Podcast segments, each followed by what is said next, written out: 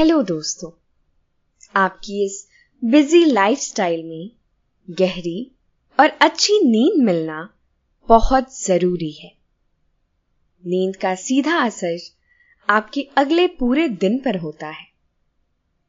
तो आपके हर रात के स्लीप एक्सपीरियंस को और बेहतर बनाने के लिए हमने पहला प्रोडक्ट स्लीप कमीज लॉन्च किया है।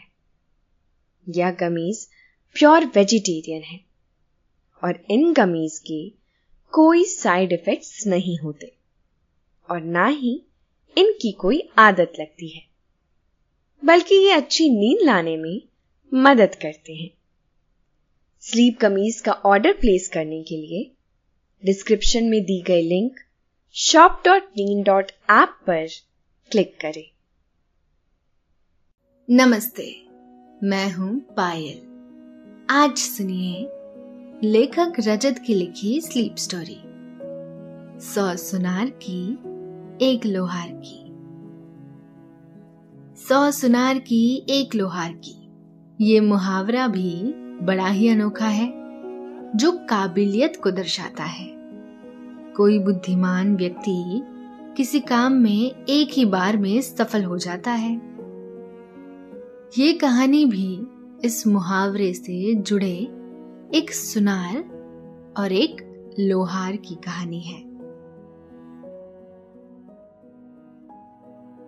आइए सुनते हैं ये कहानी लेकिन ये कहानी सुनने से पहले आप अपने आसपास की सारी लाइट्स ऑफ़ करके आराम से लेट जाएँ।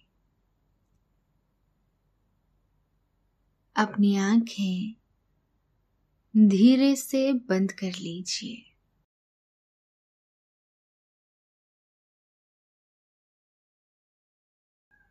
थोड़ा सा अपने शरीर को आराम दीजिए। थोड़ा और आराम। अपने शरीर को बिल्कुल ढीला छोड़ दीजिए। कोई टेंशन नहीं, कोई तनाव नहीं। अपने दिमाग में चल रहे सभी विचारों को, चिंताओं को त्याग दे। एक शांति सी महसूस करे। सभी नेगेटिव पॉजिटिव विचारों को धीरे धीरे निकाल दे। हाथों को सीधा करके अपनी कमर के साइड में रख लीजिए। अब अपनी सांसों पर ध्यान लगाएँ। इसको धीमे या तेज नहीं करना है। बस ध्यान देना है कि कैसे वो आपके नाक गले में होते हुए आपके अंदर प्रवेश कर रही है। और कैसे वो वापस आपके गले और नाक के माध्यम से ही वापस निकल रही है।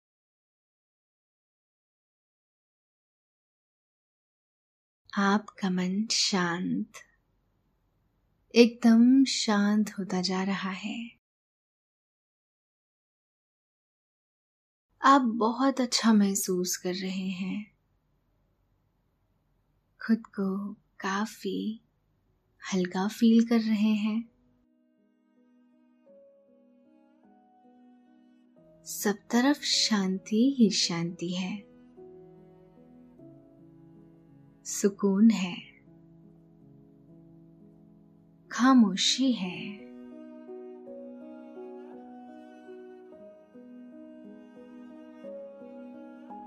सौ सुनार की, एक लोहार की। इस मुहावरे से तो आप परिचित होंगे ही। कभी कहीं किसी विद्यालय में शिक्षक ने ये सिखाया होगा, और आपने इस पर कोई वाक्य भी बनाया होगा। ये संभव है। मगर इस मुहावरे की उत्पत्ति कैसे हुई? इस बारे में कई विद्वानों का अलग अलग मानना है। पर एक कथा जो इस मुहावरे से संबंध रखती है। किस तरह से रखती है, ये तो आप पूरी कहानी सुनने के बाद ही तय करिएगा। रात के आसमां पर सितारे इकट्ठे होने लगे थे।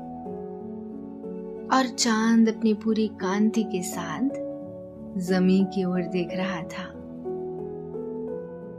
धरती के एक कोने में एक खूबसूरत गाँव था, जुनापुरा। ये गाँव भी अन्य गाँवों की तरह ही बेहद खूबसूरती लिए धरती की शोभा बढ़ा रहा था। गाँव में एक सन्नाटा सा छाया हुआ सुहानी रात में लुभावनी नींद गाँव की हवाओं में बह रही थी और जिंगोरों की आवाज़ सुरों के तारों को छेड़ते हुए हर तरफ़ फैली हुई थी। चांदनी की मेहरबानी की वजह से दो दोस्त बरगद के पेड़ के नीचे बनी चौपाल पर बैठकर आम खा रहे थे। और एक दोस्त कोई कहानी सुना रहा था। ये दोनों कई बार ऐसा करते, जब घर में सब सो जाते तो वो धीरे से घर से बाहर आते और इसी बरगद के पेड़ के नीचे बैठ जाते और घर से आते वक्त कुछ खाने को भी ले आते। आज वो दोनों आम लेकर बैठे हैं। एक दोस्त खाते खाते एक माली की कहानी सुना रहा है, जो एक बागान का मालिक था। कहानी सुनाते सुनाते जब वो आगे की कहानी भूल गया तो दोनों मिलकर उसके आगे की कहानी खुद ही बनाते हैं। ये हुआ होगा, फिर ऐसा हुआ होगा। दोनों अपने अपने अंदाजे से कहानी बढ़ाते चले गए। और कहानी इतनी दिलचस्प मोड़ पर खत्म की कि शायद जिसने लिखी होगी, उसने भी इस मोड़ के बारे में नहीं सोचा होगा। साए साए करते हुए हवाएँ एक छोर से दूसरी छोर की ओर आ जा रही थी। एकाएक उन्हें एक खरगोश दिखाई दिया, जो दौड़कर उनके सामने से गुजरा। जैसे किसी से बच के भाग रहा हो। उन्हें किसी के आने की आवाज़ भी सुनाई दी। दोनों जल्दी से उठकर पेड़ के पीछे छुप गए। ये सोचकर कि कहीं घर पर से तो कोई नहीं आ गया। पर उनके घर से कोई नहीं निकला, बल्कि दिनू काका अपने घर से बाहर आए, जिनका घर पेड़ के दाई तरफ़ था। उन्हें देखकर दोस्त ने कहा, ये इतनी रात को बाहर क्या कर रहे हैं? दूसरे दोस्त ने कहा पता नहीं। कुछ देर देखते हैं। अभी पता लग जाएगा।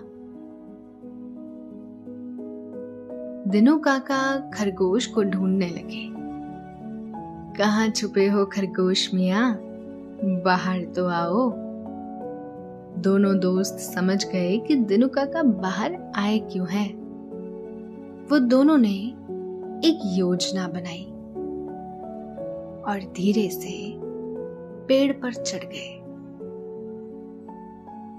दोनों ने अपने हाथों से मुँह को ढक लिया और एक साथ कहा, तुम्हें क्या काम है खरगोश से? दिनू काका चौंक गए और इधर उधर देखने लगे, कौन है? किसने कही ये बात? दोनों ने एक साथ फिर कहा, मैंने कही, अपने सामने देखो। दिनू काका ने सामने देखा तो बस एक बरगद का पेड़ है और कुछ नहीं। कुछ क्षण बाद दिनू काका को कुछ समझ आया और उन्होंने कहा, पेड़ कह रहा है ये सारी बातें। दोनों दोस्त एक दूसरे की ओर देखकर धीरे से हंसने लगे। फिर उन्होंने कहा हाँ मैं पेड़, बरगद का पेड़। तुम्हें कोई शंका है इस बात में? दिनू काका ने कहा, नहीं नहीं, मुझे कैसी शंका? मैं तो शंका करता ही नहीं। आप कहते कि आप आम का पेड़ है तो मैं तो वो भी मान जाता। दोनों ने कहा, खामोश, हमें ये बताओ, तुम उस खरगोश को क्यों ढूंढ रहे हो? तीनू काका ने कहा, ऐसे ही कोई खास काम नहीं था, बस मैं उसे पालतू बनाना चाहता था। दोनों ने एक दूसरे की ओर देखा और सोचने लगे कि अब इस बात का क्या जवाब दे। फिर पहले दोस्त ने दूसरे दोस्त के कान में कुछ कहा और फिर दोनों एक साथ बोले, वो एक आज़ाद जानवर है, उसे अकेला छोड़ दो। दिनू काका फ़ौरन मान गए। और उन्होंने कहा हाँ हाँ छोड़ दिया। अब तो मैं किसी भी जानवर को नहीं रखूँगा। दोनों दोस्त जानते थे। दिनू काका के घर पर उन्होंने कुछ पंछी भी रखे हुए हैं, जो एक पिंजरे में बंद है। वो ये भी जानते थे कि दिनू काका इस मामले में किसी की बात नहीं सुनते। उन्होंने कहा, क्या कोई पंछी तुम्हारे यहाँ है? दिनू काका ने सोचते हुए कहा हाँ है तो सही, पर आप कहेंगे तो उसे भी छोड़ दूँगा। दोनों ने कहा फ़ौरन जाकर पिंजरा खोलो। दिनू काका फ़ौरन घर के अंदर चले गए और पिंजरा बाहर लाकर पंछियों को आज़ाद कर दिया। सभी पंछी हवा में उड़ किसी वृक्ष के साय में अपनी रात गुजारने को चले गए। दोनों ये देख बहुत खुश हो गए। उन्होंने कहा, अब तुम भी जा सकते हो। जाओ। दिनू काका जल्दी से अपने घर के अंदर चले गए। दोनों दोस्त खुशी खुशी पेड़ से नीचे उतरे और एक दूसरे पर गर्व करने लगे।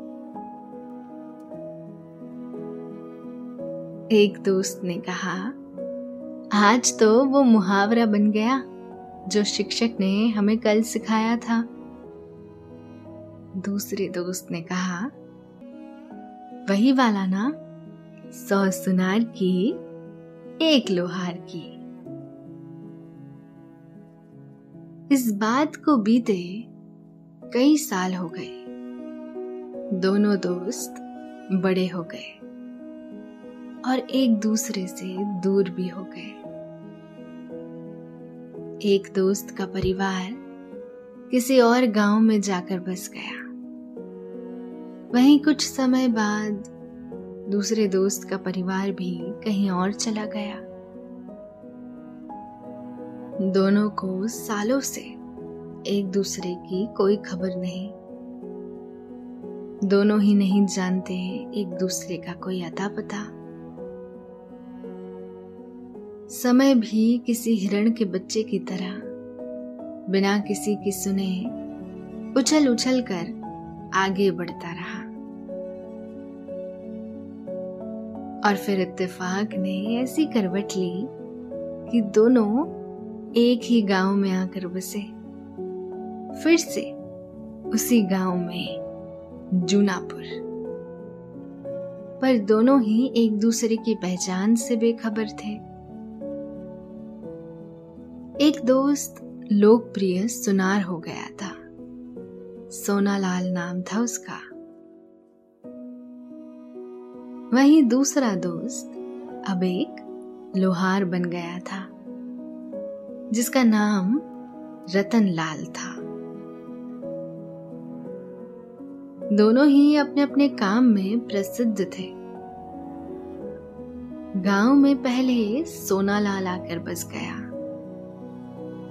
उसने गाँव में काफ़ी नाम अर्जित कर लिया था। उसकी और उसके काम की लोग बड़ी बढ़ाई करते। कुछ समय बाद गाँव में रतनलाल भी आ गया, जिसके आने से पहले ही लोगों ने उसकी बातें करनी शुरू कर दी थी। वो जहाँ भी जाता था, वहाँ के लोग, उसके चरित्र और उसके काम दोनों की ही प्रशंसा करते। दोनों ही जैसे अपने उस बचपन के गाँव में फिर लौटे तो मन ही मन अपने उस बचपन के दोस्त को भी याद करने लगे। उन्होंने वहाँ जाकर पता भी किया जहाँ वो पहले रहते थे। पर वहाँ तो अब कोई और रहता था। यहाँ आने से पहले दोनों ने एक दूसरे को ढूँढने की बड़ी कोशिश की थी, पर कामयाबी हाथ नहीं लगी। पर वो दोनों ही हार मानने वालों में से नहीं थे। सोनालाल ने अपनी दुकानदारी गाँव के अंदर ही जमा रखी थी। पर रतनलाल को कोई ठीक जगह न मिलने की वजह से उसने अपना काम काज गाँव के बाहर जमाया। सोनालाल अपने दोस्त को ढूँढने के लिए नए नए जतन करता रहता। कभी वो शहर के अखबार में खबर छपवाता। कभी किसी को दूसरे आसपास के गाँव में उसे ढूँढने के लिए भेजता, पर वो नहीं मिलता। रतनलाल को गाँव आए, कुछ दिन ही हुए थे। सोनालाल को इस बात की खबर मिली कि एक प्रसिद्ध लोहार ने इसे गाँव में अपना कामकाज जमाया है। तो सोनालाल ने रतनलाल को अपने घर आने का न्योता दे दिया। दोनों एक दूसरे से मिले तो सही, पर एक दूसरे को पहचान नहीं पाए। उन्हें मिलकर ये एहसास तो हुआ, जैसे वो दोनों एक दूसरे को बरसों से जानते हो। दोनों की खूब पटी भोजन के बाद दोनों सैर पर भी निकल गए और गाँव की चौक पर लगे बरगद के पेड़ के नीचे आकर बैठ गए। दोनों को अपने अपने बचपन का वही किस्सा फिर याद आ गया। रतनलाल उसे अपने बचपन के बारे में बताने ही वाला था कि सोनालाल ने कहा मुझे जाना होगा। कुछ काम करना है। वो मुझे आज ही पूरा करना है। एक हार का काम है। कल देने का वादा किया है। रतनलाल ने कहा हाँ ठीक है।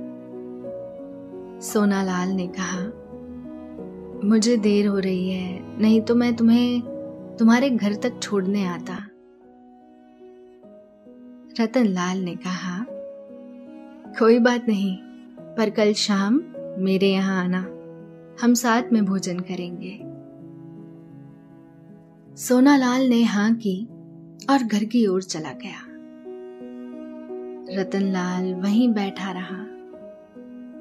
वो उसके बचपन की पसंदीदा जगह थी। वो पेड़ से टिककर बैठ गया और इस खूबसूरत रात को अपनी आँखों से घुट घुट पीने लगा।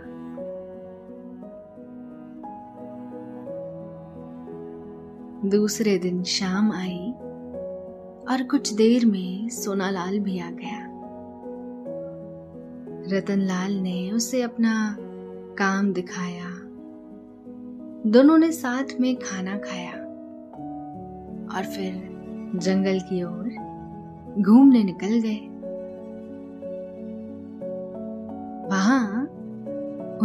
मुसाफिर मिला। जिसने उनसे कहा, क्या आप मेरी मदद करोगे? रतनलाल ने कहा हाँ ज़रूर। बताइए हम क्या कर सकते हैं? मुसाफिर ने कहा, मेरा एक साथी खो गया है। बहुत ढूँढने पर भी वो नहीं मिला। मुझे समझ नहीं आ रहा क्या करना चाहिए। दोनों ने एक दूसरे की ओर देखा और मन ही मन अपने बारे में सोचा कि यहाँ मुझे मेरा दोस्त नहीं मिल रहा, इसका कैसे ढूंढे? खैर, सोनालाल ने कहा, ठीक है, कोशिश करते हैं, तुम इस तरफ़ ढूंढो। मैं उस तरफ़ जाता हूँ और रतनलाल, तुम उस ओर चले जाओ। तीनों अलग अलग दिशा में जाकर उस मुसाफिर के साथी को ढूँढने लगे। सोनालाल को कहीं दूर बुझाए गए अलाव का धुआँ दिखाई दिया। वो पास गया तो देखा एक आदमी चैन की नींद सो रहा था। और सामने जला हुआ अलाव बुझ चुका था। ये वही मुसाफिर था जिसने दोनों को उसके साथी को ढूँढने के काम में लगा दिया था और खुद आराम कर रहा था। ये देख सोनालाल को बड़ा अजीब लगा। उसे समझ नहीं आया कि इस मुसाफिर ने ऐसा क्यों किया। सोनालाल ने पेड़ देखा तो उसे अपने बचपन का वो किस्सा याद आ गया। जब उसने और उसके दोस्त ने पेड़ पर चढ़कर दीनू काका को सही रास्ता दिखाया था सोनालाल ने जमी पर से कुछ लकड़ियाँ उठाई और पेड़ पर चढ़ गया। उसने लकड़ी के टुकड़े मुसाफिर के ऊपर फेंक दिए, ताकि उसकी नींद खुल जाए। मुसाफिर उठा तो उसने आसपास किसी को न पाया और सोचने लगा, पर ये लकड़ी मुझ पर किसने फेंकी? तभी एक आवाज़ आई। तुम कौन हो? और यहाँ मेरी छाव में क्या कर रहे हो? ये सोनालाल की आवाज़ थी। ये सुन मुसाफिर चौंक गया। और उसने पेड़ की तरफ़ देख सोचा। क्या ये पेड़ की आवाज़ है? मुझे पता नहीं था कि ये एक मायावी जंगल है। सोनालाल ने फिर कहा, तुमने जवाब नहीं दिया। बताओ मुझे, तुम कौन हो? मुसाफिर ने कहा, मैं एक मुसाफिर हूँ। बस यहाँ आराम कर रहा था। सोनालाल ने कहा, और उन दो लोगों को तुमने अपने साथी को ढूँढने में क्यों लगा दिया? मुसाफिर ने कहा, कौन दो लोग? मैंने किसी को भी कुछ भी खोजने को नहीं कहा। मैं तो काफ़ी देर से यहाँ विश्राम कर रहा हूँ। हाँ मेरा एक साथी ज़रूर है। मेरा भाई, जो पानी लेने गया था और अब तक लौटा नहीं। शायद इसी बीच मेरी नींद लग गई। सोनालाल ने कहा, मुझसे सच कहो, वो तुम ही थे, जिसने तो भले लोगों को एक खोज में लगा दिया। और खुद यहाँ आराम करने लगे? मुसाफिर ने कहा, शायद वो मेरा भाई होगा जो पानी लेने गया था और अब तक लौटा नहीं। हम दोनों जुड़वा भाई हैं। हो सकता है वो पानी लाते समय रास्ता भटक गया हो और मुझे खोजने लगा हो। फिर उसे वो दो भले लोग मिल गए हों, जो उसकी सहायता करने के लिए तैयार हो गए। और आपको लगा जैसे मैं वही हूँ। पर असल में हम दोनों भाइयों की शक्ल मिलती है। इसी वजह से आपको ऐसा लगा होगा।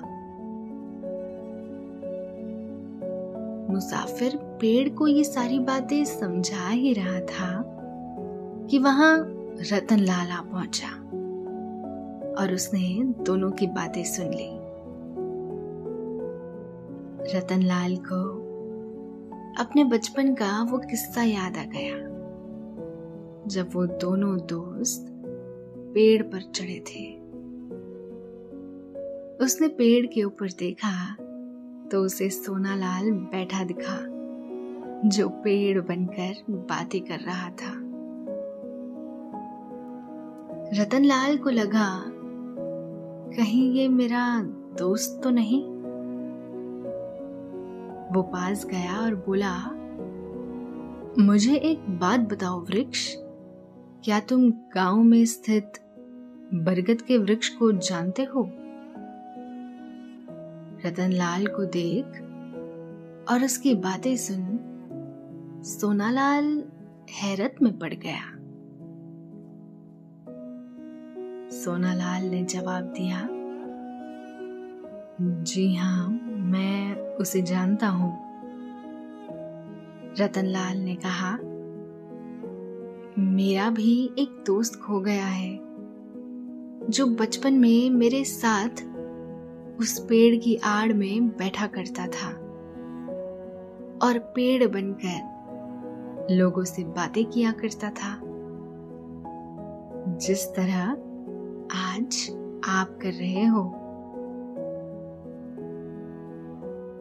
ये सुन सोनालाल, पेड़ से नीचे आ उतरा। जिसे देख मुसाफिर हैरान रह गया। जिसे वो पेड़ समझ रहा था, वो तो एक इंसान निकला। सोनालाल ने कहा, तुम मोहन हो? रतनलाल ने कहा हाँ और क्या? और तुम निर्मल हो? सोनालाल ने पूछा, पर तुमने अपना नाम क्यों बदला? रतनलाल ने कहा, ये तो बचपन में बाबा ने ही बदल दिया था। नए विद्यालय में उन्होंने मेरा नया नाम रख दिया था। और तुमने क्यों बदला? सोनालाल ने कहा, मेरे बाबा ने भी कुछ ऐसा ही किया। दोनों गले मिले और एक दूसरे से खुशी बांटने लगे। कुछ समय बाद उन्होंने मुसाफिर को कहा, कोई आवाज़ करने वाला यंत्र है जिसे तुम्हारा भाई पहचानता हो? मुसाफिर ने कहा हाँ है। मैं अभी बजाता हूँ। वो सुन मेरा भाई ज़रूर वापस आ जाएगा।